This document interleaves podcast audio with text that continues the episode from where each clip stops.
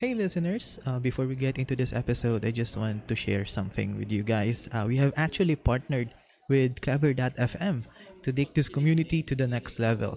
So kung itatanong nyo kung ano ang Clever.fm, so it is a podcast app where you can listen to each episode that you like and engage in meaningful discussions with me and your fellow members of the community. You can also search for each episode that suits your needs, and at the same time, you can take private notes, highlight episodes that you want to share with your friends on social media. Check out clever.fm by downloading it at the App Store or Google Play Store.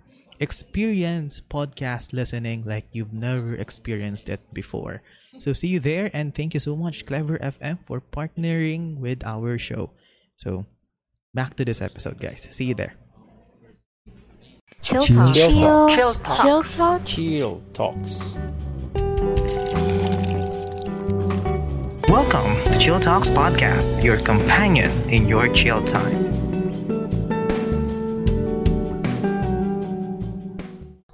Okay, hello everyone, and welcome to another episode of Chill Talks Podcast where we discuss anything and everything over a cup of coffee. So, I am your host, PJ, and once again, nandito na ulit ako sa, ano tawag nito? Dito sa cafe, sa Rustic Cafe in Daet, Camarines Norte after a long while. And here with me, stand, standing, standing, sitting in front of me is a very special guest. He is the owner and head producer ng Microtape Production here in Daet Camarines Norte wherein he showcases yung iba't ibang local talents natin sa Camarines Norte whether in a form of audio, video, and sila din ang most na nag-handle ng mga sound system sa mga iba't ibang events here in Camarines Norte. So, it is an honor to have Thank you. Sir Dave. Sir Dave, as a guest, thank you so Hello, much hello, for Hello, guys. thank you so much for accepting my invitation. Thank you rin. It's Sa guesting. an honor. So, Dapat ba ako sumagot? Oo, oh, okay lang. so, bale, uh, as before we uh, proceed dun sa origin story ng iyong career, tell me what happened last night. Nakwento mo sa akin Oo kahapon, may injury ka ngayon eh. Oh, sobrang nag-enjoy ako nung pag-perform namin. Mm-hmm. Kami yung last band sa event ng Fox dito sa Tugangs na medyo 2 a.m. na kami. So parang yung stored energy nilabas ko lang. Parang ayun, ah, napatalon, yun, tumumba. Pero yung Ngayon pilay. pero yung nung time na yun, uh, makikita for sure pag chinek niyo yung sa mga listeners pag chinek niyo yung profile ni Sir Dave, makikita niyo yung video na pinag-uusapan namin. Uh, Medyo nagte-trend, medyo. Oo, like medyo medyo nagtitrend siya kasi Medyo masaya yung taong nasasaktan ako eh. usual lang mga tao nag enjoy makakita ng ganun eh. Tapos sabayan mo pa ng caption na ano, based Bass drop. bass drop literal so uh, sakto siya transition Hey! Ay, sorry, sorry. sorry. Sakto siya uh, mata-transition natin siya sa uh, origin stories ng iyong career so what made you start uh, your company Microdave Productions Ah, medyo distract ako. Um, from yung, yung story, aha nung ano, actually nag-start kami, pang personal lang yung recording studio. Ah, parang yung band ko gusto nung ma-record na yung mga kanta namin.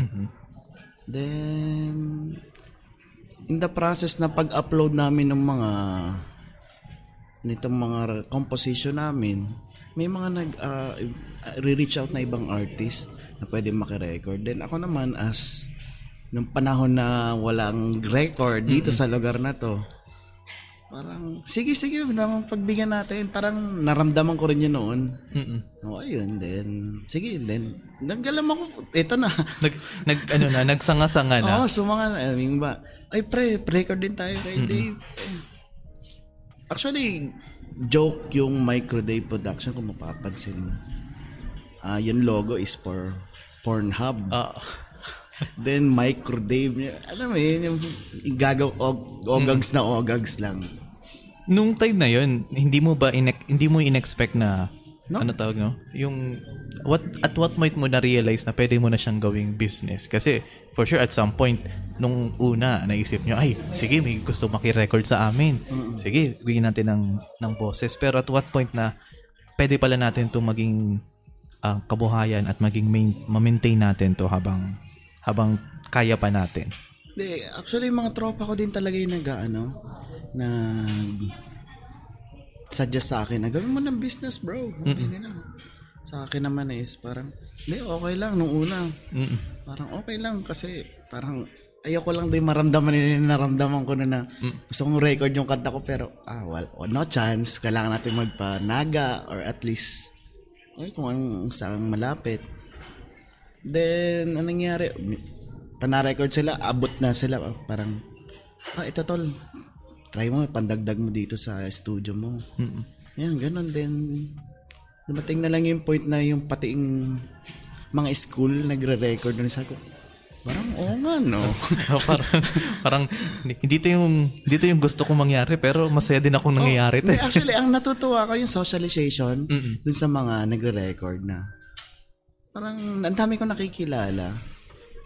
Na, ang saya pala, ang saya rin. Kahit na nagre-record kami, tahimik kami pa nagre-record. After nung record, tawa. Parang ganun. O parang pag ser- ser- serious mode tapos okay, okay na. Tapos medyo nakaka-bipolar, pre. Parang ganun.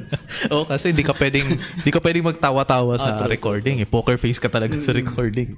Pero Kahit pumiyok yun, bawal ka tumawa kasi mawalan silang confidence pag Oo. tumawa ka. Pero paano pag ano? Paano pag yung yung artist ang nako-conscious? How do you reassure na okay lang sige continue lang kasi minsan may mga gano na instance, Ah, 'di ba? May maraming ganun. Ah, kailangan ikaw rin dapat parang confident ka sa kanila na matatapos nila yun eh. Na parang, kaya mo yan. Huwag mo isipin mo muna yung babayaran mo. Kasi kung lalagpas ka man sa oras ng kahit konti, hindi ko ano yun yan. Mm-mm. Maintindihan ko yung kalagayan mo, parang ganun. Parang bigay mo lang yung best, enjoy mo. Oo. Sayang yung opportunity na nagre-record ka, wala nito noon. Oo, what? Ay, parang ganun. Speaking of ano, nagsimula ka ba before pandemic or during pandemic ka nag Before. before. Ah, before. So, ano yung transition yun nung nag-start na itong pandemic? Ah, I'm not sure kung aware ka na artist din ako dati. Mm na nakita ko sa sa sa Facebook mo nung in-stock kita. Ah, yes, nagtutugtog akong regular sa mga bars. Then, parang, alam mo yun, yung parang sa trabaho, repetitive na siya. Mhm. Then, naghanap lang ako na parang, iba naman. Oo. Iba naman, guys. Parang, try naman tayong iba. Try natin tong YouTube or Facebook. So, ayun, doon na. Pumatok siya ng ano. Hindi ko nga in-expect eh. Nung time na yun, sino yung artist na naalala mo na talagang madaming nakapanood at mas lalo kayong nakilala? May memories ka ng ganun? Anong what do you mean? Yung ano, yung may Nakakolab ko? Oo, may nag-record sa inyo bigla pinublish nyo. Tapos mas lalo kayong nakilala dahil Um, dahil sa taong yun. Actually, hindi eh. Nag-start kasi kami ng social media. Medyo kilala na na kami. Mhm. Medyo known ba? Parang ganun. So, as regular is, eh, laging tumutugtog sa mga ano, events. So, well known. So, pag-post mo ng ganun is very unique. Parang, oh, naglabas naman sila ng video para social media. So, boom agad. May recording studio na sila. Ay, Oo, parang, parang ganda lang. Right place at the right time. Oo. Tapos bigla nag-pandemic pa, magkakapit bahay lang kami. Eh di, sabi, grab natin to, grab Oo. natin. At lalo na nung nung nag-start yung pandemic, halos lahat tayo puro online na lang. Yan. It was a great opportunity din sa Oo, Talagang Para- parang sinadya para sa amin. Yung parang ano. timing timing talaga eh. So, pagdating sa mga artist pala, na curious tuloy ako tanungin. Based on your observation sa mga artist, how can may nakikita, ano yun, nakikitaan mo ba ng uh, potential ang isang artist once na kumanta sila? Kasi I have this friend na uh, magaling siyang talent scout na pag unang tingin pa lang, kumanta pa lang, ay, may future to. Magaling talaga to. May instance ba na ganun sa inyo? Ah, may ganon, pero... Excuse. Sa klasiko kasi, more on personality ang tinitingnan ko. Kasi normally yung iba rin na ang galing-galing. Pero basura naman yung ugali. Ay. Wala rin sila napupuntahan na kung mapapansin mo. Mm-mm. Parang ang galing niya nga. Pero ayun na. Binababa sila ng sarili ng ano, ugali. Meron namang okay lang. Pero ang ganda ng ugali, then yun ang nagpapaangat sa kanila. Kasi natututo naman sila Oh, yan along yung the way. process. Oo. Nung time na yun, ano yung ano yung common na mistakes na nakikita mo ng mga starting na artist? Kasi 'di ba, may mga amateur, may professionals na kumakanta sa Ah, technically or ah ikaw, technically or personal observation mo lang. ah depende sa pagka-intindi ng starting. Mhm. May mga starting na nag-aaral. So, pwedeng technically, mali lang yung techniques.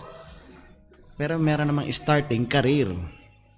Um, ang comment ko dun sa starting ang career, yung lahat nila kinokompetensya. Instead na collaboration. Yung parang, ang galing-galing ko. Kaya ko. Ay, mga, may, mga, may, mga ganon. Ah, without, oh, hindi po, hindi po tayo Ah, nag-name di tayo dropping ha, sa mga. Pero, very common, hindi lang sa atin. Mm-hmm. Ang daming ibang lugar na sobrang taas na ng tingin nila sa sarili. Um, yun, yung parang wala Tumaas nang na. gagaling sa kanila. Oo. Ayaw nila makipagsama diyan kasi yak yan, yak. Oo, ay, wala to sa ano, hindi, hindi, hindi to kaparehas ko, parang ganon. wala sa level ko. Oo. Nung, ano tawag nito, sa mga artist na mga naka-collaboration mo, ano yung mga moments na, anong tawag nito, na nagiging, hindi na siya trabaho para sa'yo? Kasi usually, di ba, as, as a business owner, syempre kailangan mo rin isipin na, ay, business ko to, trabaho ko to. Pero, at what aspect of your uh, job, parang, wala, nag-enjoy ka na lang talaga. Na-enjoy mo na lang yung gawa mo. Actually, simula nung nag-recording ako, ano na siya, parang, ito na, parang nahanap ko na, na wala na akong ginagawa ngayon na ano, feeling ko trabaho. Nung nagtutugtog ako, meron. Kasi may part na, kailangan mo i-please lahat ng tao Oh, sa kasi bars. gigs yun eh. Oo. Then yung owner, Mhm. Parang, ay, ito yung gusto ng owner. Then, magko-contradict naman sa gusto ng mga customers sa bars. Hindi, hindi mo alam sino susundin mo. Eh, yun. Pero dito sa recording, hindi eh. Ang ganda eh. It's a collaboration between you and the artist. So, parang pares kayo nagagawa ng art na, eto, try mo, ganito, ganyan. Na, ang ganda, nakakaano ng creativity. Then social, yung network nyo.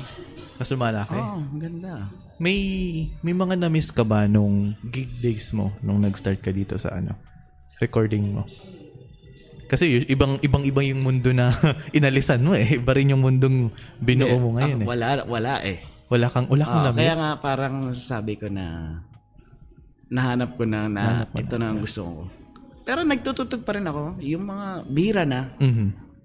sa mga families na lang, relatives, friends, and yung mga ganong big event.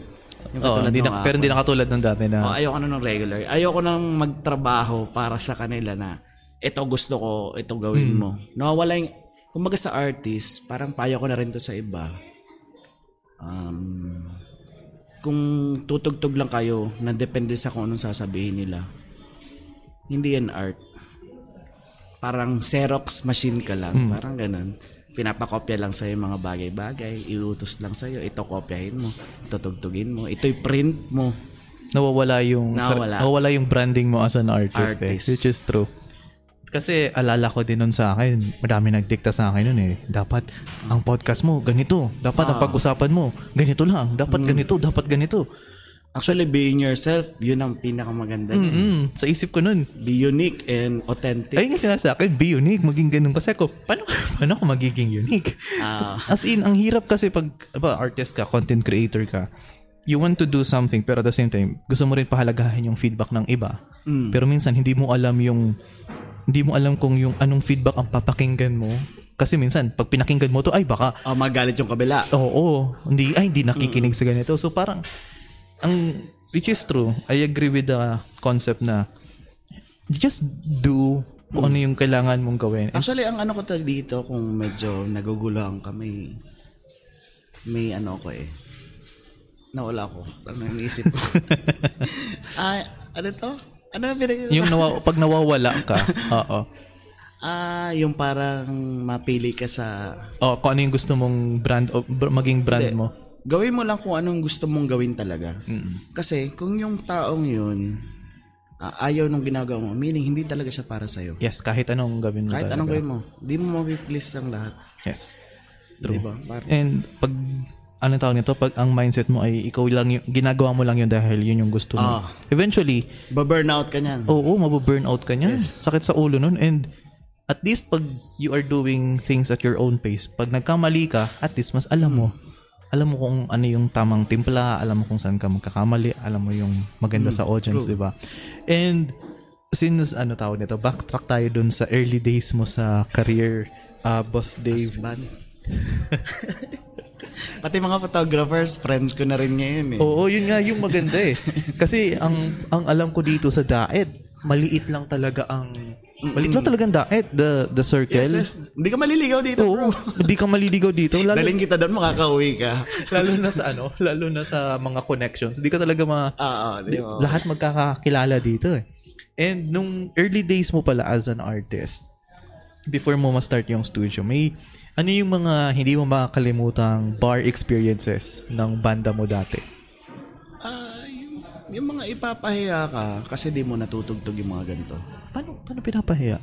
Um, example, requestan ka ng isang lumang kanta na obviously kitang-kita naman sa iyo na 20 years old ka lang na mo, parang hindi mo naman narinig yun. Mm-mm. Then, eh, may pipili ni, pipilitin nila na alam mo kasi musikero ka. Pala, decision, pala decision sila, Ayun, no? pala desisyon yung gano'n. Na parang nakakabwisit. Anong tingin yun sa banda? Parang karaoke. No, yun, yun yung medyo naayawan ko na naayawan ko talaga sa pagbabanda. As in, consistent siya talaga na pag hindi mo alam, kasi usually, di ba, may paipit na nilalagayan per request. Tapos pag hindi mo matugtog yun, na may paipit sila, May binaba- mga, hindi naman lahat. Oo. Not, not speaking of everyone, pero madaming ganun. Na parang, ay, hindi nila alam. May mas magaling itong kabilang banda. May ganito ganyan. ay, grabe man sila. Oo, may ganun. Usually sa mga audience to, no? Oo. Eh sa akin, ang mindset ko naman, kung ayaw nyo, duwag. Babalik ko na pera. Oo, balik nyo peras. Iba na mag- mag- tugtugin namin. Kung ayaw nyo, Ganun, oo. kung ayaw nyo, di kayo lumalis. Bay, kami naman ang bayad dito eh. Oo. Parang ganun, no? Eh, kaso, ito naman, sa boss mo naman, oh, may nag, may nag, Ay, oo.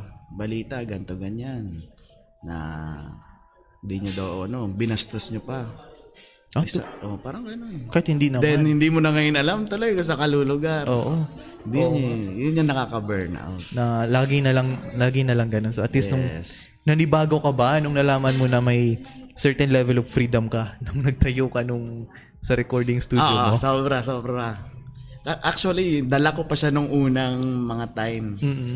sa pag-record na parang, ano ano gusto mong record? Ay, ay, oo, sa una. Ah, okay na ba sa ito? Ganito? Paringgan mo nga kung tama na yung volume. Yung ganyan. Na hindi ko na-realize na, ako pala may alam nito, hindi sila. Oo. Ba't ko sila pinagtanong? Pero eventually, nak- nakikita mo na talaga, Oo, na no? parang, ah, sarap nito. Ito, ito, ito talaga yung hanahanap. na parang may mali talaga. O, ito kailangan mong i-adjust. Pero speaking of that, na-curious tuloy ako. Paano mo hinahandle yung gano'n na, oh, may isang singer, artist, tapos biglang, iba yung tinig, iba yung tono sa'yo. Anong ibang Yung parang hindi maganda yung yung tune para sa'yo. How do you guide artists na gano'n? Kasi I I believe, uh, I don't know, hindi naman to sa lahat ng artist. May mga ibang kasing artist na ayaw na pinagsasabihan kung paano kumanta. May mga ganyan. May mga ganon. So, how do you handle that? Na pag may Ah. tono na hindi maganda pakinggan, pero kailangan i-ulitin, syempre, para mas maganda yung Hmm. output. So, paano mo ginagabayan sila na hindi, Hindi sila nasasaktan. oo, ganon. Ah, ang ginagawa ko parang sa attempt ko one time. Mhm. Ah, medyo may mali ka dito. Dito, tingnan mo kung ma titingnan ko kung maririnig niya or hindi. Then kapag hindi niya talaga naririnig, hindi ko na siya papakailaman sa part na ganun. Mhm. Parang ah, siguro style niya, art niya 'yun, Mhm. na blues yung boss, parang ano, I mean, parang sintonadong pag ganun. So, alam mo, nire-respect ko na lang din na baka yun ang gusto niya. Yun yung art niya. So, so parang ako na is collab na lang. Parang ganun. Mm, parang parang ina-adjust mo na lang Oo, doon ako sa ano na nag-a-adjust kung ano. O kasi may mga iba alala ko nun. Nako ngayon ngayon lang 'to malalaman ng mga tao. Ah. Dati kasi nag-try ako mag ah, recording sa ganyan. Hindi sa ano, ano tawag na to? Dati kasi, pangarap ko maging DJ. As in, yung talagang, yung Parang si DJ Toy talaga. Bats, parang yun. Oo, parang Oh, si no? Toy Bats. Oh. Oo, yung mga ganon. Tapos, nag-try ako sa recording. Tapos, nung time na yung college pa ako nun eh. Tapos, kakan- nagpa-practice na ako ng singing. Kasi, Hmm. nung time na yon parang inisip ko na ako lang yung walang talent sa klase namin, sa batch namin. Parang hinahanap ko yung sarili ko sa ganon. May isang, may isang recording studio ko na pinasukan. Ah, Grabe, ikaw ang pumasok. ako yung pumasok. Talaga nung nag- nag-start ako, sabi, wala na bang igaganda yung boses mo? Sabi ko, sabi ko, sa, sa loob, sa nung time na yun, syempre, bata pa ako. Kailangan, tango Nakakabagsak ng confidence. Oo, tango-tango ako. Pero nung eventually, na-realize ko na, teka, teka, ako nagbabayad, sa- ako nagbabayad ng bakit oras. ano? Oo, okay lang naman sabihan ako na kung ano yung dapat i-improve. Tapos, ganun. After that, hindi na. Nawala na ako na. Oo, nakakasira ng confidence, Oo, di ba? oo, kasi lalo na yun. Recording studio kasi yun eh. Parang, ah, ah, naniniwala ako na, ay, may alam to, may alam to sa music. So, parang, kaya ako tinatanong sa iyo yung mga ganong guide. Kasi, Never kong ginawa yun. Ang way ko, sabihin ko na lang is, can we do one more take? Malay mo, mas makuha natin mas maganda. Parang ganun. pwede siya, oh. Mas, Kailangan mo talagang pumili ng language na gamitin Oo. mo. Kasi, art is confidence eh. Yung ganda ng art mo is kung gaano kataas yung confidence mo. Then, ibababa lang ng engineer ng nagre-record. Sira lahat. ma- makakasira talaga. Yung time na yun, nasi- nasira kasi na, hindi na, Oo. Pati yung future na parang pwede na mo ma-achieve. Nawala na yun talaga. Pero I think, I think it, what's, it was, yun? It, Right. It was right kasi, nada, na- nadala ako sa current career Ah, ko ngayon. ano ngayon kasi if, meron. if prinace ako noon, malamang nag-DJ ako noon, hindi ako napunta sa teaching. So, Mm. eventually, teaching talaga pa rin ang nag, Oh, baka yun naman nga. Oo, parang same sa'yo nung na-discover ko yung teaching. Ah, ano yun? Yung tulad nung nafe-feel mo nung nag-start ka nung ah, company mo mo. yung parang Oh, parang kahit anong pagod mo, okay lang. okay lang na. Oo. Ang sarap pa rin. Oo, masarap pa rin. Ay, yung ganun. Na, kaya ako na, may mga rason talaga lahat ng bagay. Oo. Pero nung, ah, aside sa music, ah, for the for the knowledge of our audience, ano pa yung mga kinikater nyong recording services aside sa pag ah, singing, rapping, may iba pa ba kayong ino-offer na form of recordings? Actually, lahat ng form of recording, band. Nag-ano ko, video recording, Mm-hmm. mga ganun, music video, gumagawa. Ano yung skills na nung nagsimula ka na nahirapan ka talaga, na, nag, nagkaroon ka ng challenge pag-aralan? Kasi from musician, tugtog lang talaga yung focus mo. Tapos nang nag-recording ka, marami ka na Hindi. pinag-aralan pa eh. Yung pag-record, very smooth kasi Mm-hmm.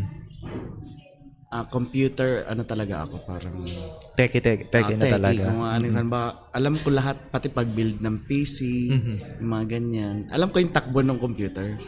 Ang nahirapan ako yung pag-switch ko sa video. Kasi whole new world siya. Hmm. Yung mga yung mga terms if uh, familiar ka. Mm-hmm. Yung mga ISO, ISO. oh, yung yan. apertures, yung Ano mga ba yung ISO? Ano may amateur na yan? Ag bold ba yan? Ay, ay, pwede ba yan? Oo, pwede yan, pwede yan, pwede yan. Yung mga ganun sabi ko, oh, siya, ano ba to? Ar- ar- armature, aperture pala. Oo. Aperture. Eh, yung mga ganun, lang nahirapan. Pero, kapag, ano eh, nakikita mo yung long term na pwede niyang i-benefit sa ginagawa mo ngayon, kakaroon ko ng motivation na Oo. gawin talaga. Kasi ang maganda sa platform na, gin- na nabuo mo ngayon during this pandemic, talagang yung local artist nagkakaroon ng boses. Mapa singing pa, rapping, ano pa tawag nito? Any, any form of musical instrument and spoken poetry usually ay maganda sa mga ganong platform. And Meron nga akong kausap na spoken poetry pero hindi pa kami natutuloy. di pa kayo nag, ano, hindi pa kayo nagre-record. Ay, maganda yun. Oo. Kasi ang iba ang iba ang genre ng approach ng Mm, Para spoken iba-iba poetry. rin. Flavor ba? Oh, kasi nung time na yun, ngayon ay may live stream kayo with Konyo Bicolano. Kamusta yun? Nabanggit mo sa akin kanina na challenge, first time mo yung ganong pag-handle ng show management na live stream. Paano, paano mo na-handle yun? Kasi everything went smoothly naman eh. Um, sabi, and then, kinontak pala ako ni nila Nong, Mm-mm. ni Konyo Bicolano, nila Konyo. Then, kaya mo ba to? Sabi nilang ganito. Then ako, honest ako eh. Pag di ko talaga alam, sasabihin ko sa iyo yung una. Mm. Hindi ko alam. Pero, feeling ko kakayanin ko to aralan. Kasi wala man din yatang kaya mag-provide sa inyo ng ganito. Mhm. So parang gusto ko rin as part ng growth ba, ay ko try natin. Aralan ko. Confirm ako sa'yo bukas kung kaya ko tong gantong setup. Then, yun, inaralan ko. Then, pagdating dun sa dun sa live proper mismo, nagka-problema na lang dun sa mga nagko-calls kasi um, Sabay-sabay usually. hindi. Yung di sila makakonect sa group chat, Ay, oo. yung ganon. Oo. Yung sa internet yata nila, hindi nagko-connect. So, Mm-hmm. kami may delays. Ah, parang, wait lang, wait lang, wait lang, Greggy. Ah, hindi pa nagko-connect si ganito. Then, si Greggy kapag nag-connect na, na-excite na siya. Then, eh, syempre, kailangan ko i-set up agad. Di, parang mabilisan naman. Pressure, pero okay. Ay, mag-enjoy yung ganun eh, kasi Oo. di ba? Kasi, Kasi kung walang pressure, patay ka na. oo, kasi tutunog, tutunugan mo yung sitwasyon. Hindi, hindi katulad ng ah, usual recordings na Sige, record. Pag may mali, okay, back, backtrack tayo. Yun, walang backtrack, wala, backtrack wala. yun. Live yun. Oo, pag may mali, kailangan mong saluhin talaga agad eh. And so far, kasi kanina nakwento natin na masaya yung masaya na yung sitwasyon mo ngayon sa ah, sa production company na, na nabuo mo. Pero ano yung usual na challenges na na-encounter mo na hindi talaga mawala sa line of work na tinahak mo? Um, siguro ego ng mga artist. Oh, Yung may, yung may mga iba. without ni without, without Oo, dropping without names. Name ah. dropping. Um, yung community na I'm in ngayon is the healthiest community na na community na nagkaroon ako. Kasi noon parang competition. Oo, isang org kami pero ramdam mo na walang tulungan. Mhm. Unlike ngayon na yung ano ko, org na nabubuo, talagang artist to artist helping one another. Collaboration to Makakita mo collaboration yung talaga. artist na to, binibideo si artist. Na makikita mo ito si artist na binidyo, nagbinibidyo rin si Mhm. isang artist na nakakatawa na hindi ko siya nakikita noon. Mas okay nga yan. Na, sabi ko nga parang tapos na yung era ng competition. Mhm. Ah, yun ang, may mga natitira pa pero wala akong wala akong galit naman sa kanila kasi parang gusto kong ipakita na dapat ganito tayo noon. Mhm. Yung parang nagsasabi nga sila na dapat wag mo na yung isama sa ganito sa gan ganyan. Wag mo nang ipasali sa gantong org. Hindi bro, buti makita nila na ganito dapat. Oo. Hindi yung noon.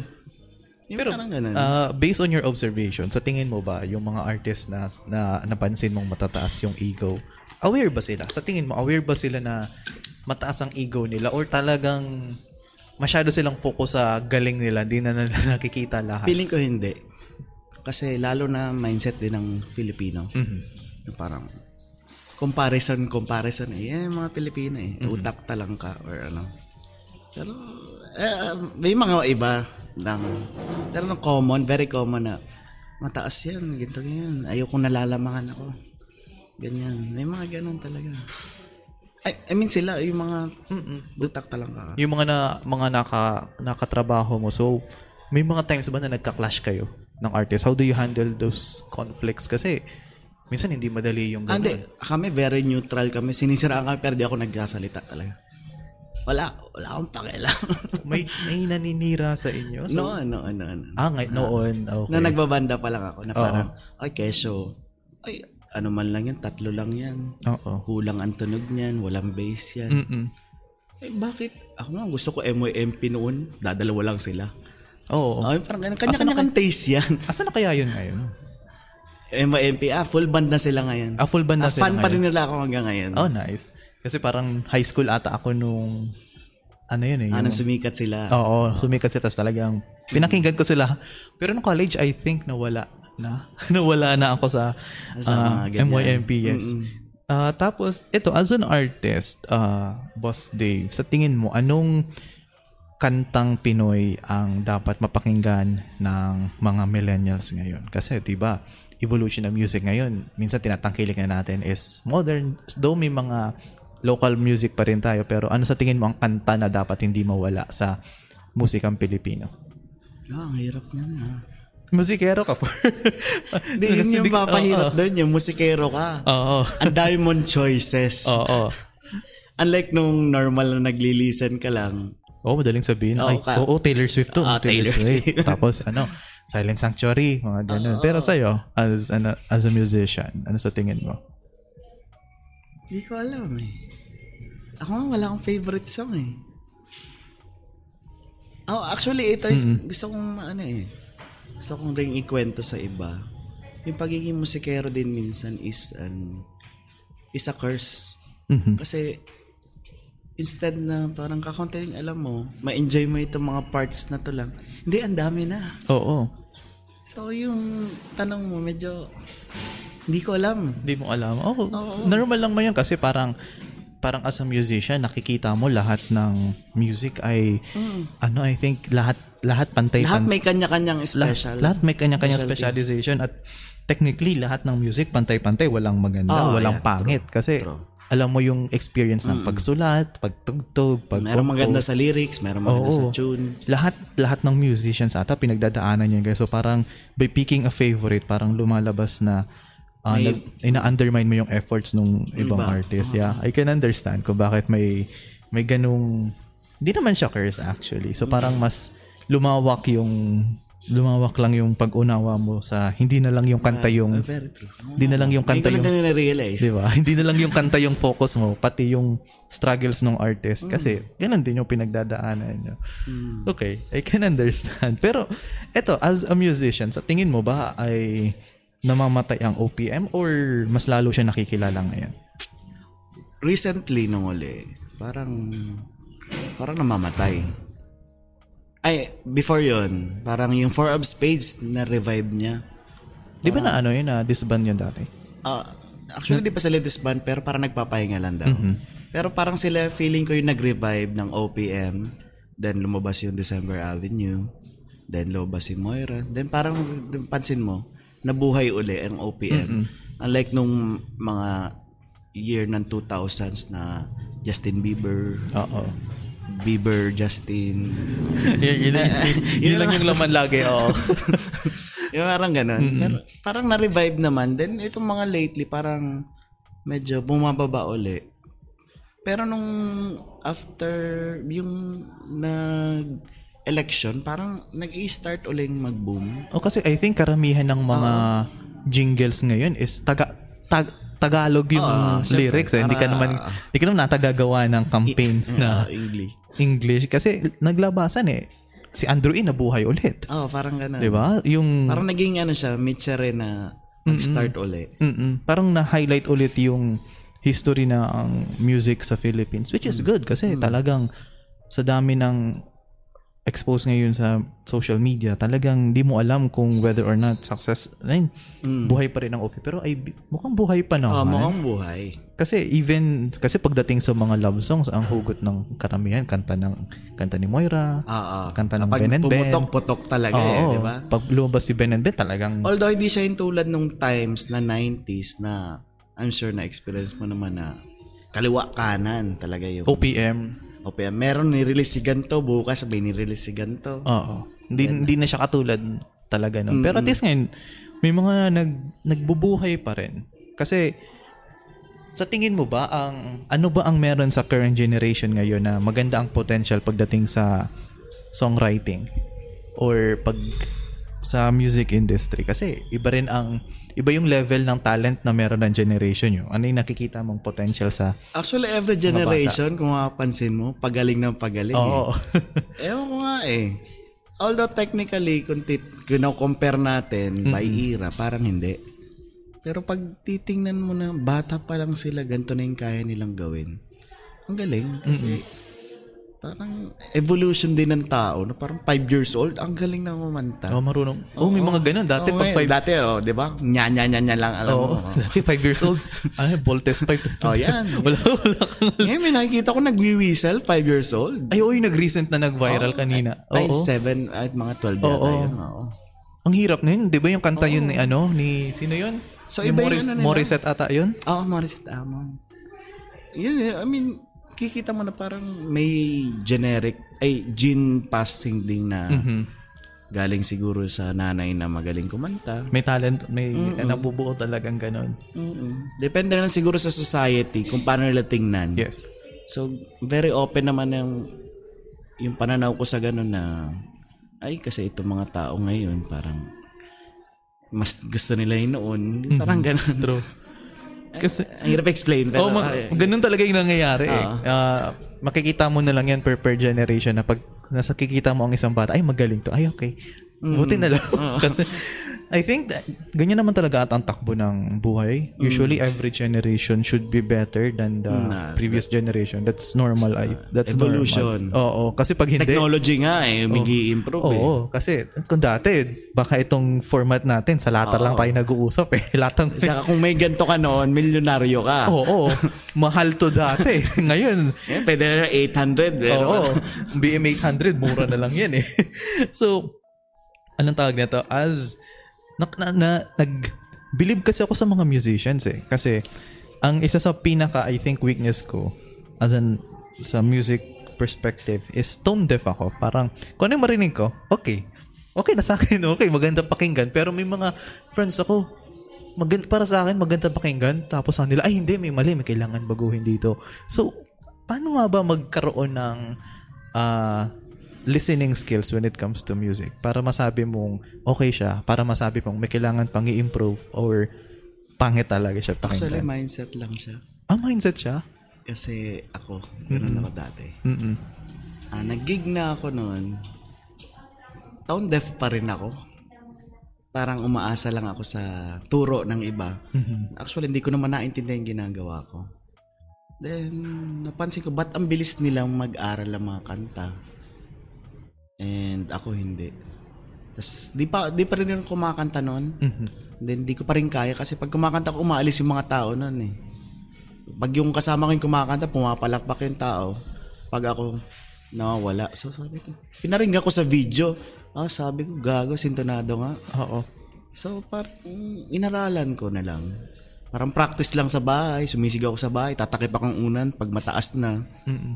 Then, so feeling ko mindset lang siya na tone deaf ako. So, ini-insist mo sa sarili mo na tone deaf ka. so tone deaf ka Yun na nangyayari Oo, sa'yo. yun yung mangyayari Tinatanggap mo na yung reality na tone deaf ka. Na parang hanggang dito na lang ako. So, depends na sa kung anong gusto mo pa ba i-improve siya, gusto mong ayusin Oo. siya. kasi pag gusto mo talagang improve ang gagawin mo talaga ng paraan siya eh Parang sa maya sa mindset ng mahirap lang ako. Parang same lang ganun. ah, sa bagay Ay, parang ganun. what if kaya sabihin natin no, mayam, mayaman lang ako Yan, oo nga ano. Oo. Mayaman lang ako. Oo, mayam. Stress ako kasi mayaman lang ako. Mahirap nun pre pag narinig yung ibang tao. Manlibre ka naman. Ay. Ay, wako. Ayoko mayaman lang ako. Oo. Oy, pero speaking of ganung mindset, may mga naglapit na ba sa'yo na, oh, di ba may business ka na, for sure. May, may mga pera ka na. May mga lumapit ba sa'yo na gano'n na, uy pare, big time ka na. Pa, Actually, ka naman? nga tingnan ng ganun eh. Mm-mm. Gusto ko pa rin yung maging ordinaryong tao. Ang nasabi silang ganun, hindi pre, ano lang ako. Dati lang ako, walang pinagbago. Mm-mm. Um, ang nangyayari nga, kapag may nabili akong luxury, tinatago ko na lang. Ah, di mo Ayoko nang ipagmalaki. Parang sa regalo ko mo lang sa sarili mo Oo, yan eh. Yung alam mo yung time na wala ka talaga, gusto mo ipagmalaki. Mhm. Kasi parang gusto mo ipagyabang, ah, meron ako narating. Mm-mm. Pero pag ando ka na pala sa part na yun na may narating ka na, Yes. tinatago mo na.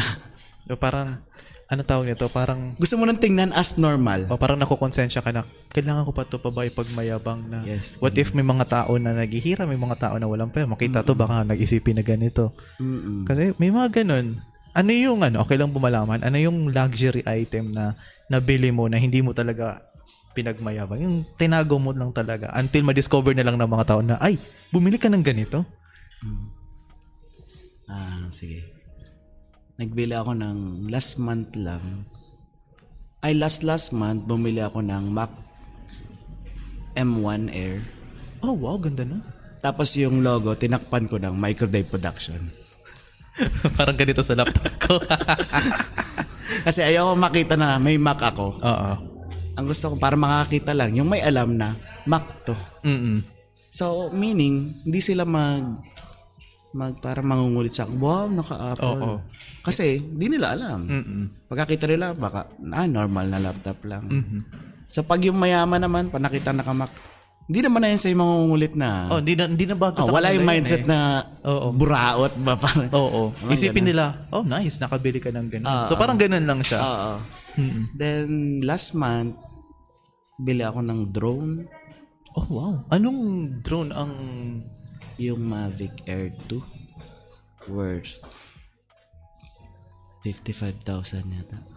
Oh wow. Ay yung yung maganda ang handling. Ah, ah, Usually maganda. ganun. Pero eh. for business Oo. purposes naman. Pero ayaw kong pagmalaki kasi na may ganun. Pero Ah, ah. may mga ganun kang ano eh, drones. na parang wala yun kasi di mo pwedeng takpan yung Yung sticker. Ah. kasi intindi ng tao drone pa rin yan eh. Oo. Mahal pa rin yan. So I mean Pero for kung for business din naman. For business I naman, think yeah. oh, wala namang atang mag-iisip sa isang ganun eh. Pero yung yung yung comment mo na ano tawag nito na o- ano yun, ordinaryong tao lang, ordinaryong tao pa rin ako. So parang yan din yung mindset ko. Ha? I think hanggang ngayon din. Hanggang ngayon kasi may yung buti na lang talaga wala akong listeners dito sa Daet na kilala ako.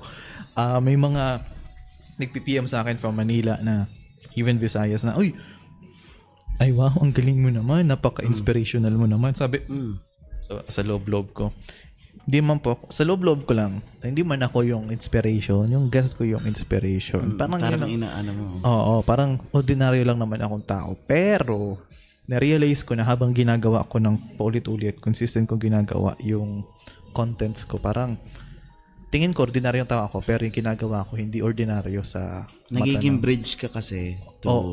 reach Oo. out sa ibang tao. Oo, parang same din nung sa'yo na parang sa, sa perspective natin, normal tayong tao, pero yung ginagawa natin, hindi normal sa mata actually, gusto ko lang tingnan ng ganun kasi ayoko yung mga old friends ko naman. Nagbabago yung tingin sa'yo. Oo, nagbabago yung tingin. Ah, may mga ganong cases na nangyari? Hindi naman. Parang ayoko yung sasabihin, wow pre, big time ka na. Ano ka na? Ay, oo. Na, for sure, ayoko naka, lang na ano. for sure nakakailang, nakakailang. lalo, lalo na kung nakilala ka Kung nila. hindi sana totoo, Oo. medyo, oh, oh pre, syempre. Oo. Eh, nung part na totoo na kasi parang, baligtad, baligtad talaga. Oo. Parang, gusto mo na talaga yung i-deny.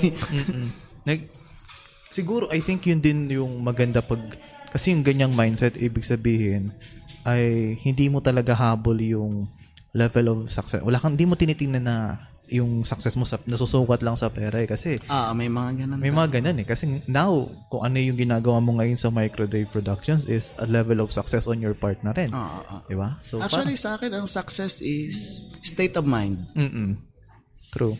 Ah, parang, I mean, lagay mo yung sarili mo sa mahirap na tao. Makapabuo ka ng bahay sa ilalim ng tulay. Success na yan. Success na yun sa kanila. True. Mga, sa ibang tao, parang, yak, ew. Mm-mm. Pero hindi, success is state of mind. Parang, ito, nagagawa mo kumain sa ganito. Success Na na dati, hindi. Success na yun. True. Parang ganun siya. Dati nga ano eh, ah, yaki lang yung bubble gum na natitikman ko. Ngayon, ngayon kakatikim na ako. Double mint. Oo, double mint na, M&M's na. Di ba? Parang, parang ganun. Ah, yes. Ako kasi di ba, dati 3-in-1 lang yung kape, tapos pwede ka na mag-coffee Ah, shop, di ba? Mga ganong... Times 10 na yung presyo. Oo. Good. oh my Diba? God. Sakto. Pero minsan naman, wala namang problema sa ganun, di ba? Pero, ah anong tawag nito? Sa tingin mo, as your company, company ba ang tawag doon? Production na lang. As your, as your studio ah, grows into the future, ano pa sa tingin mo ang ang pwede mong magawang improvement sa Microdave? May mga Um, aspirations ka pa? naiisip eh. Oh, nice. Pero ayoko kasi nagsasabi ng mga plans. Yes. Ah, yung klaseng hindi naman sa ayoko i-share. Mhm. Meron kasing mga plans na hindi rin naman naman natutuloy na, na nababago. Mhm. So para ma-preserve yung nasa Parang- utak ko, parang wag na muna, hindi ko muna sabihin at as hanggang hindi ko pa sinisimulan. Mhm. Pag nasimulan na, saka na lang siya... Oo, saka na lang ako inaano. nagre-reveal. Yes. Kasi unti-unti naman siya eh. Kasi halimbawa, nagsimula ka sa recording sa audio lang. Then nagsimula, naging ng live stream bigla. Oh, yan. Then naging sa- vara- nag-host ka na ng variety show. Mm-mm, mga ganun. So, pero nagtaka, nagtataka ako. So, kung ganun ang focus mo sa, sa production mo, paano ka napunta sa pag ah, gawa ng behind the scenes pagdating sa mga major events? Kasi sa mga major events sa sound system, ikaw ikaw na yung kinukuha. So paano Actually, tanong ko rin yung sarili ko. paano ka umabot sa ganun? Nagtataka ako sa trust ng tao sa akin sa mga bagay na kaimposiblihan minsan. yung parang, try mo si Dave baka kaya. Ewan ko sa ugali ko rin, sige try ko baka kaya. Oo. So, siguro dahil dun sa reputation na pagbago sa akin, tinatanggap ko. Yung, ano ako eh, parang hungry ako for knowledge lagi. Parang gusto kong everyday may matutunan ako. Siguro yun yung nagpapapunta sa akin kung saan saan. Siguro pag ganun magkakasundo tal- magkakasundo kayo ng magulang ko kasi I think uh, isa sa mga gustong qualities ng mom and dad ko is pag may kausap sila, ang pinakaayaw nilang marinig na, uy, kaya mo ba to? Ang unang sagot, ay, hindi ko kaya yan. Ayoko niyan.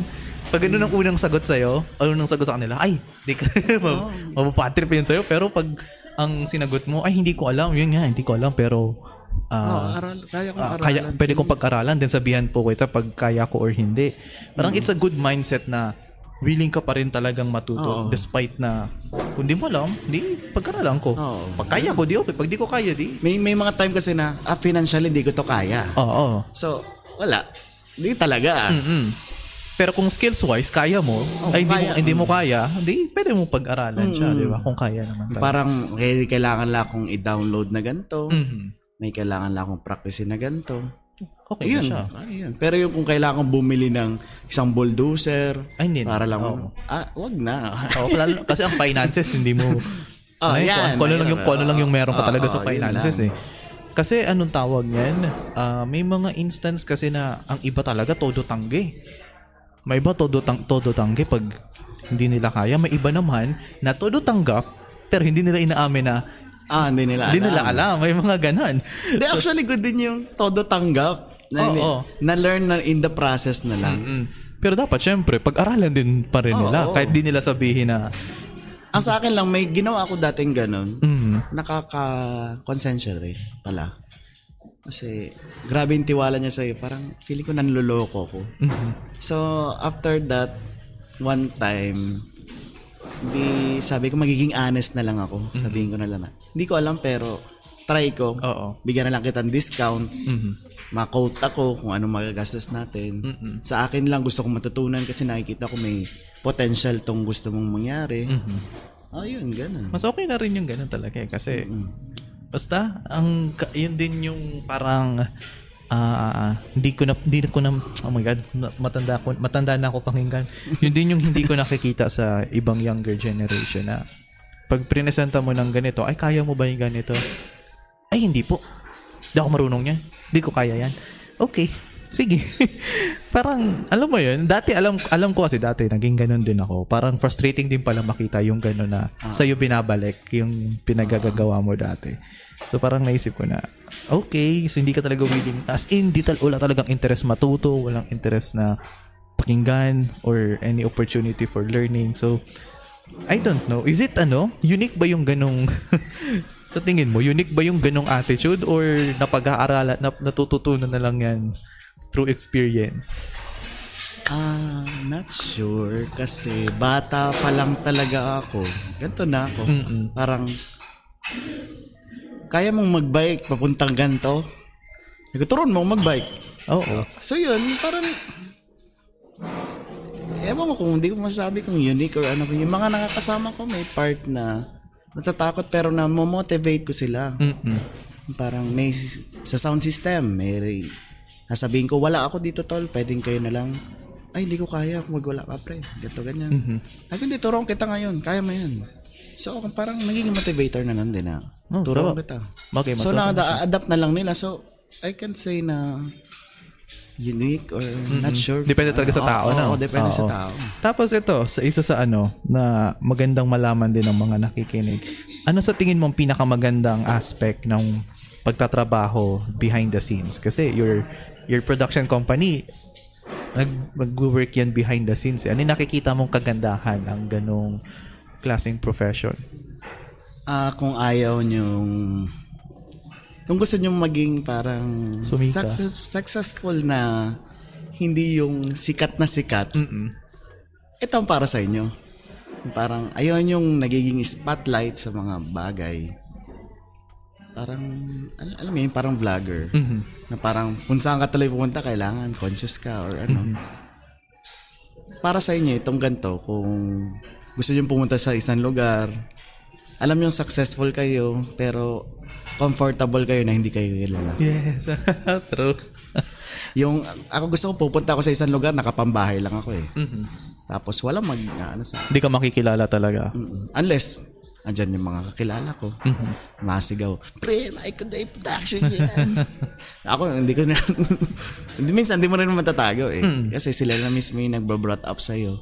Which is, nakaka-proud din naman kasi, hindi ka nila i-brought up ng gano'n, kundi sila proud Yes. proud sa'yo. So, ang, ang hirap lang din mag-react. Ano ba? Matutuwa ba ako sa'yo o hindi? Yung parang ganun. Kasi ano, taw- ano tawag nito? Ang maganda kasi sa hindi ka masyadong nakikilala ng mga tao is that you're you're still free. Ah, you're still normal, Oo, ordinary sa- guy. Oo, quote in- yung tipong kilala ka nga pero sa mga tao na Nakilala. nakilala, nasa behind the scenes ka ng industry which is good, 'di ba? Na yung tipong ikaw yung dahilan kung bakit mo may pinipray ay wow ang ganda naman ng audio mo. Wow ang ganda naman ng quality nito. Tapos eh, sa kaka sa kakaiba bala di ba that's a good uh, that's a good way of recognition. Hindi lang yung dahil sikat ka. Sikat ka pero may silbi. Oh, may silbi ka. Bakit parang may... Kaya, may- hindi iba hindi sorry. Sa mga nakikinig ah sa mga Parang, may... Oo, sa mga sa audience ko po, um the the tone, yung tono mukhang ganon pero ah yung tono parang may Ah, pero pinapatama. not meant, not Oo, meant. pero wala po akong pinapatamaan. Minsan gano'n talaga ang tono ng boses ko. Pero sorry, napansin mo rin pala. napansin mo rin pala. Okay, so ano tawag nito? Pero as as we go along, for sure 'di ba as part ng isang successful na ah, na brand na katulad mo, for sure nagkaroon ka na ng ng freedom sa oras. Ano yung may mga bagong hobbies ka ba na na-discover? Yung pagda-drone. ang ganda. Kaya enjoy ako. Yan, okay. Sorry, di ako sanay, pre. Pag pinakita akong ganyan, feeling ko akong gagawa Okay eh. lang. Okay lang yun. Ay, sorry sa ano. Uh, for context, may na, nahayos lang yung, no, na, na-lose lang yung boom arm ko. Pero yan lang. So, as yung pagdo-drone ang, anong relaxing? For sure, napaka-relaxing ng uh, paglipad ng drone compared sa sa pag-drive ng RC car, RC boat. Ano ang kagandahan sa drone? From young age kasi, wala kaming ganyan. Wala kaming luxury na ganyan. Mhm. Ano lang kami, lower middle class. Kumbaga, may kinakain pang araw-araw. Pero hindi kaya na magkaroon ng Ah, yung sobra. Na, Oo. Then, parang nakakikita ko ng mga bata nun, may nilalaroan sila mga remote control na ano. Oh, yung may wire pa yung kotse. Ah, yan. Oy, ma- ma- oy, mahal na ko yun. Ma- mo- ano na yun? Social na yun dati. Oo, social yun. Hindi ako oh, parang, kairam naman. Pero di ko maisabi kasi bak masira ako. Mm-mm. Ngayon yung parang, nung nagamit ko yung drone, parang, parang, ano to? Parang bumabalik, nostalgia. Parang. Na parang, oh, okay ah. No, yung parang yung hindi mo kaya, hindi mo na nakukuha nung bata mo ay Oo, hawak parang, mo. oo, Oh, na, parang nakaka- naglalaro ako na bata na lang. nakaka-overwhelm din yung gano'n, no? Actually, yung drone, capable siya na maglipad kahit di mo na nakikita. Mm, kasi yung yung screen naman na Oh, ano. pero dahil parang experience mo nung bata ka na parang, Uy, nasa na yun, nasa na yun. Natatakot ako. Wala ka pang ano, yung tipong wala ka pang confidence na pali- pasuluhin mo yung drone ng malayo. Na, na hindi ko siya nakikita. Oo, kasi Oo nga, nakakahinayang yung gano'n, di ba? Lumipad yung drone na, parang pinatap, tinapon mo yung Oh, pera mo. oh, parang tip- ganun lang eh. asa na siya? Pero paano yung pinag-aaral ka ng drone? For sure, may, nung starting, may, may test drone ka ba na yun yung Hindi, bumabagsak-bagsak? yun na. Ganun, yun sabi. As in, pinag, yun yung pinag-aralan mong Ah, yes. Tapang, no? ang tapang, ang tapang mo. Actually, yung first time nalipad ko, muntik siya lumubog sa tubig. Kaya nga, ang tap, Ang tapang mo, paano mo na ano, paano mo na handle yung ganun? Talagang yun yung dagdag pressure sa'yo para matuto ka talaga mag-drone. ganun ako na parang gusto ko rin yun na simula nung nag-ano ko ng mga pressure, nakaka-addict pala siya. Mm-mm. Parang ang boring ng buhay ko pag walang pressure. Parang hinahanap-hanap ko na siya. Parang, Pero yung pressure na yun, parang nakaka-stress yung gan- stress yun. Hindi, ganito ang nangyari. Ah. Kwento lang ako. ah. Nando kami sa Mercedes Hinipaan Resort, Mariano Beach. Then first time ko yung makapalipad talaga. Ah, bukod sa palipad ko sa bahay, contest na gumagana pagkadating. Mm-mm. Yun ang pinaka first time ko. Then paglipad niya, parang tuwa ako. Oo. Lipad lang ako ng lipad. Nalobat, umuwi. 25% daw yung battery. Ako, 25 ba na? Kasi Lipad sinag- pa uli, isa pa. Sinagad mo. Oo, sinagad ko. Pag, pagpunta ko dun sa dulo ng, ng dagat, sabi ko kukunan ko yung lugar na from dagat to, Sa resort- sa resort. to resort. Oo. Nalobat dun sa dagat, pre. Tas di na sumusunod. Hala. Tinapon ko yung remote. Langoy. Sinalo ko siya, bare hands. Oo. Sakto. Parang, parang movie ba? Oo. Ganyan, no. Eh, bad trip pa nun. Yun lang yung dali kong damit. Iisa na lang. Di umuwi ako basa. Ay ko, okay lang. Tapos may drone pa rin ako. Oo, nakahinga ka po. Oo. Grabe yun. Andito na yung tubig sa leeg nung pagsalo ko. Then talaga nakaganyan na lang ako. Parang Sinal- kamay. oh, kasi nung time na yun talagang no choice ka. Bibitawan mo talaga yung Oo. remote nun eh. Kasi kailangan ko nang lumungoy. Tapos after nun, hindi mo na tal- hindi ka na nagsagad. Hindi, sabi ko, di na ako magamit. Ay, pag nalobat na, mapalit na agad akong battery. Oo. Never ko nang uulitin na, eh, parang mga learnings. Na pag may warning na sa'yo, ah, ganun. di, di, di, di na ako makulit. Pero pilip talaga ako sa'yo.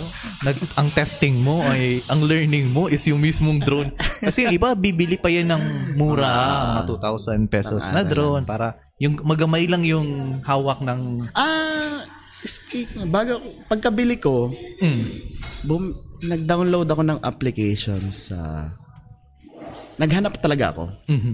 Doon ako na nag-aral na parang, ah, ano ba yung controls, paano lumipad? Ah, meron, okay. meron may mga app. Then paggamit ko, syempre, may part na, may idea na ako. Pero iba pa rin talaga. Iba Sa pa rin. actual, Kasi oo. pag narinig mo na yung blade, Kaya kakabahan, kakabahan ka rin. kala mo masakit din pag tinarinig. Oo, parang lalo na pag ano, yung tumaas na yung drone. Nakita mo mataas na tapos na- nakokontrol ko ba? Kailangan mo talaga tumingin sa drone kung nakokontrol mo. Oo, yun, ganun. yung ganong takot. Kasi naman, kahit sino naman ata, no?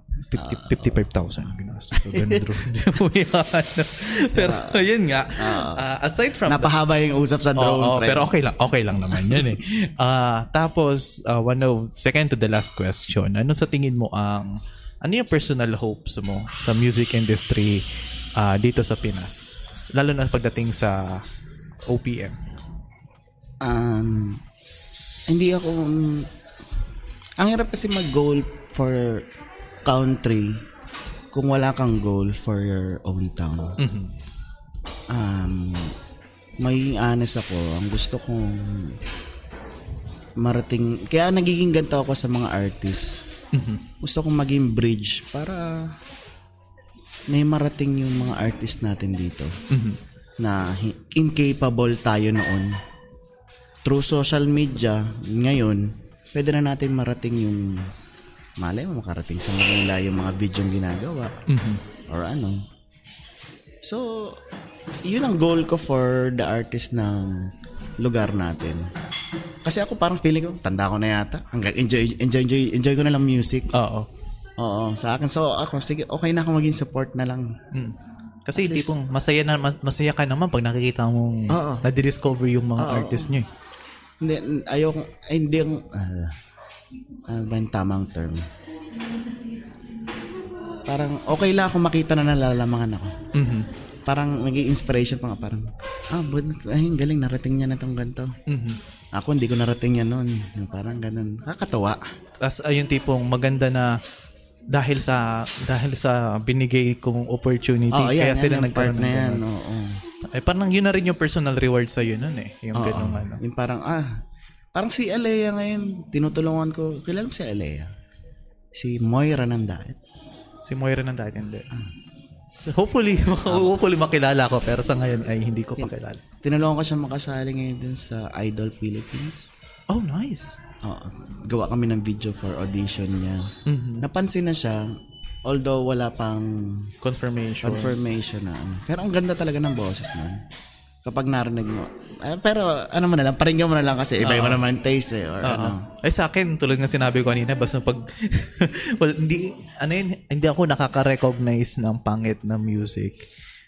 Pero maliban na lang dun sa masakit na sa tenga yung mga ano kaya pero pag normal mga music sabi ko okay hindi kasi alam mo yun parang I don't have the skills para magsabing pangit ang music kaya sinasabi ko okay lahat maganda yan. lahat maganda na lahat maganda na yan Eh, pero maganda rin yun. oo Walang masamang tinapay. Mm-mm, walang masamang tinapay talaga Pero yun lang yung goal ko, parang maging bridge. Na, Mhm. Ang hirap explain, pero na, na-gets Wala, nagigets ko siya. Kasi I think yun, yun yung nangyayari na ngayon eh. Yes, ganun talaga. Yun yung maganda sa, yung gusto mong mangyari, ay yun na yung, yun na yung nangyayari. Ah, Hindi na lang gusto mo siya. Lalo na in-start ko siya na hindi by pera. Oo. So yun yung maganda rin. Kaya ha, kahit hanggang ngayon, hindi rin ako by pera. Kung magkano in-offer sa akin, pag feeling ko, ah, okay na yun. Okay na yun. Minsan pagkain lang ang binibigay na yun. Kung kaya makikita mo, dalas ako mag-post na thank you, ganyan, Oo, ganito. puro foods ang ano. Oo, kasi yung iba, alam nila na true food, pwede naman na rin.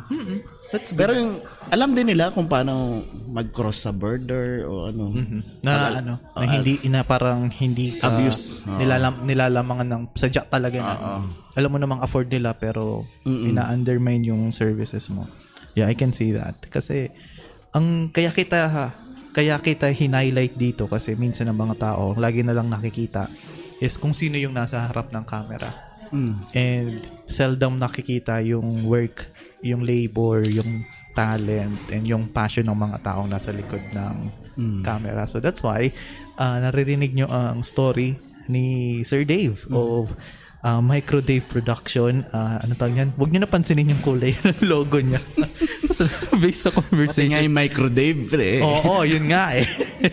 Yun- pero believe ako, talagang yun na yung in-stick nyo eh. Eh, nakilala eh. doon pa na nakila, doon na kayo nakilala eh. So that's good and sa lahat ng mga nakikinig, uh, you can follow Sir Dave sa link sa description. You can also check out yung mga talents na showcase nila which Oh, halos lahat, hindi naman halos lahat, lahat ay magagaling. Lahat may potential to be good artists from bata, matanda, pamilya, Mm, pamilya, may Diba? pamilya. even even hindi nga artist, eh, kahit nga pamilya lang na nakumakanta, nagbabanding, yun yung nagustuhan ko dun sa uh, sa fini-feature ng production company nila. So you can reach out to him if you want to uh, record, you want to be discovered sa Daet. If so, Ah, discover, pero syempre ako pa rin magde-design. Oo Meron naman. kasi mga gusto kong ma-discover pero hindi ka naman discoverable. May mga ganun ha.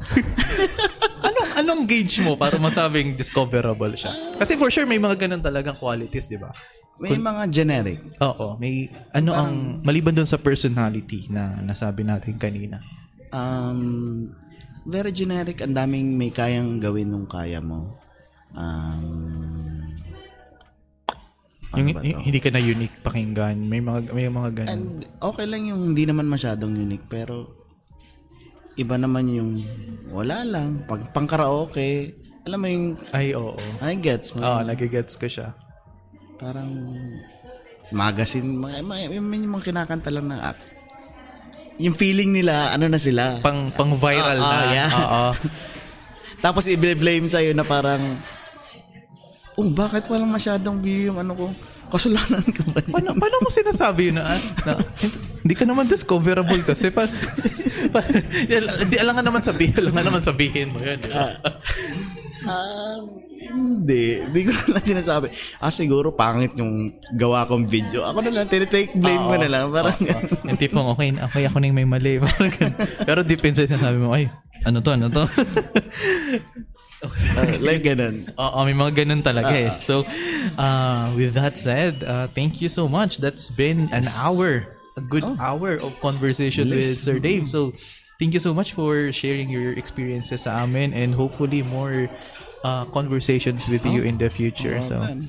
thank you, Sir Dave. And, Thank you, thank you. Thank you, guys. Anong tawag na to? Sana Again, na-enjoy niyo yung conversation namin. Yes, actually. Ako na-enjoy na. Personally, enjoy ko Ikaw, talaga. personally. Halos lang, na-miss ko yung ganitong conversations kasi halos lahat ng recordings ko ay mostly uh, naging online bigla dahil na busy sa work. So ngayon ulit nakabelo ng Oo. face-to-face interviews. Ah, tagal ka pa lang din na gano'n. Mm, ano, two weeks din. Two weeks din din ako naka face-to-face. So, mabuti na lang. Naka-refresh ulit ako. So, Oo. thank you so much again, Sir Dave. And please check out his links down below. So, thank you so much. This is your host, PJ, and I will see you all next time. Bye-bye. Bye-bye.